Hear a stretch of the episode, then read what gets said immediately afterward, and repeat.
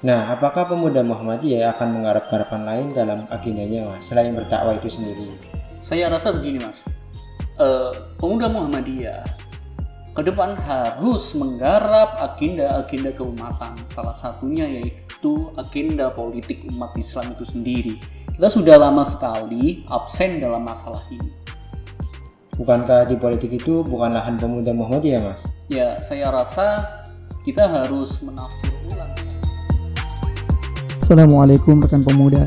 Kali ini Pemuda Muhammadiyah Kabupaten Tegal hadir dengan program terbaru, yakni Pemudamu Podcast. Podcast ini akan membahas banyak hal seputar keislaman, dakwah, organisasi, entrepreneur, isu terkini, dan lain sebagainya. Selamat mendengarkan dan menyimak.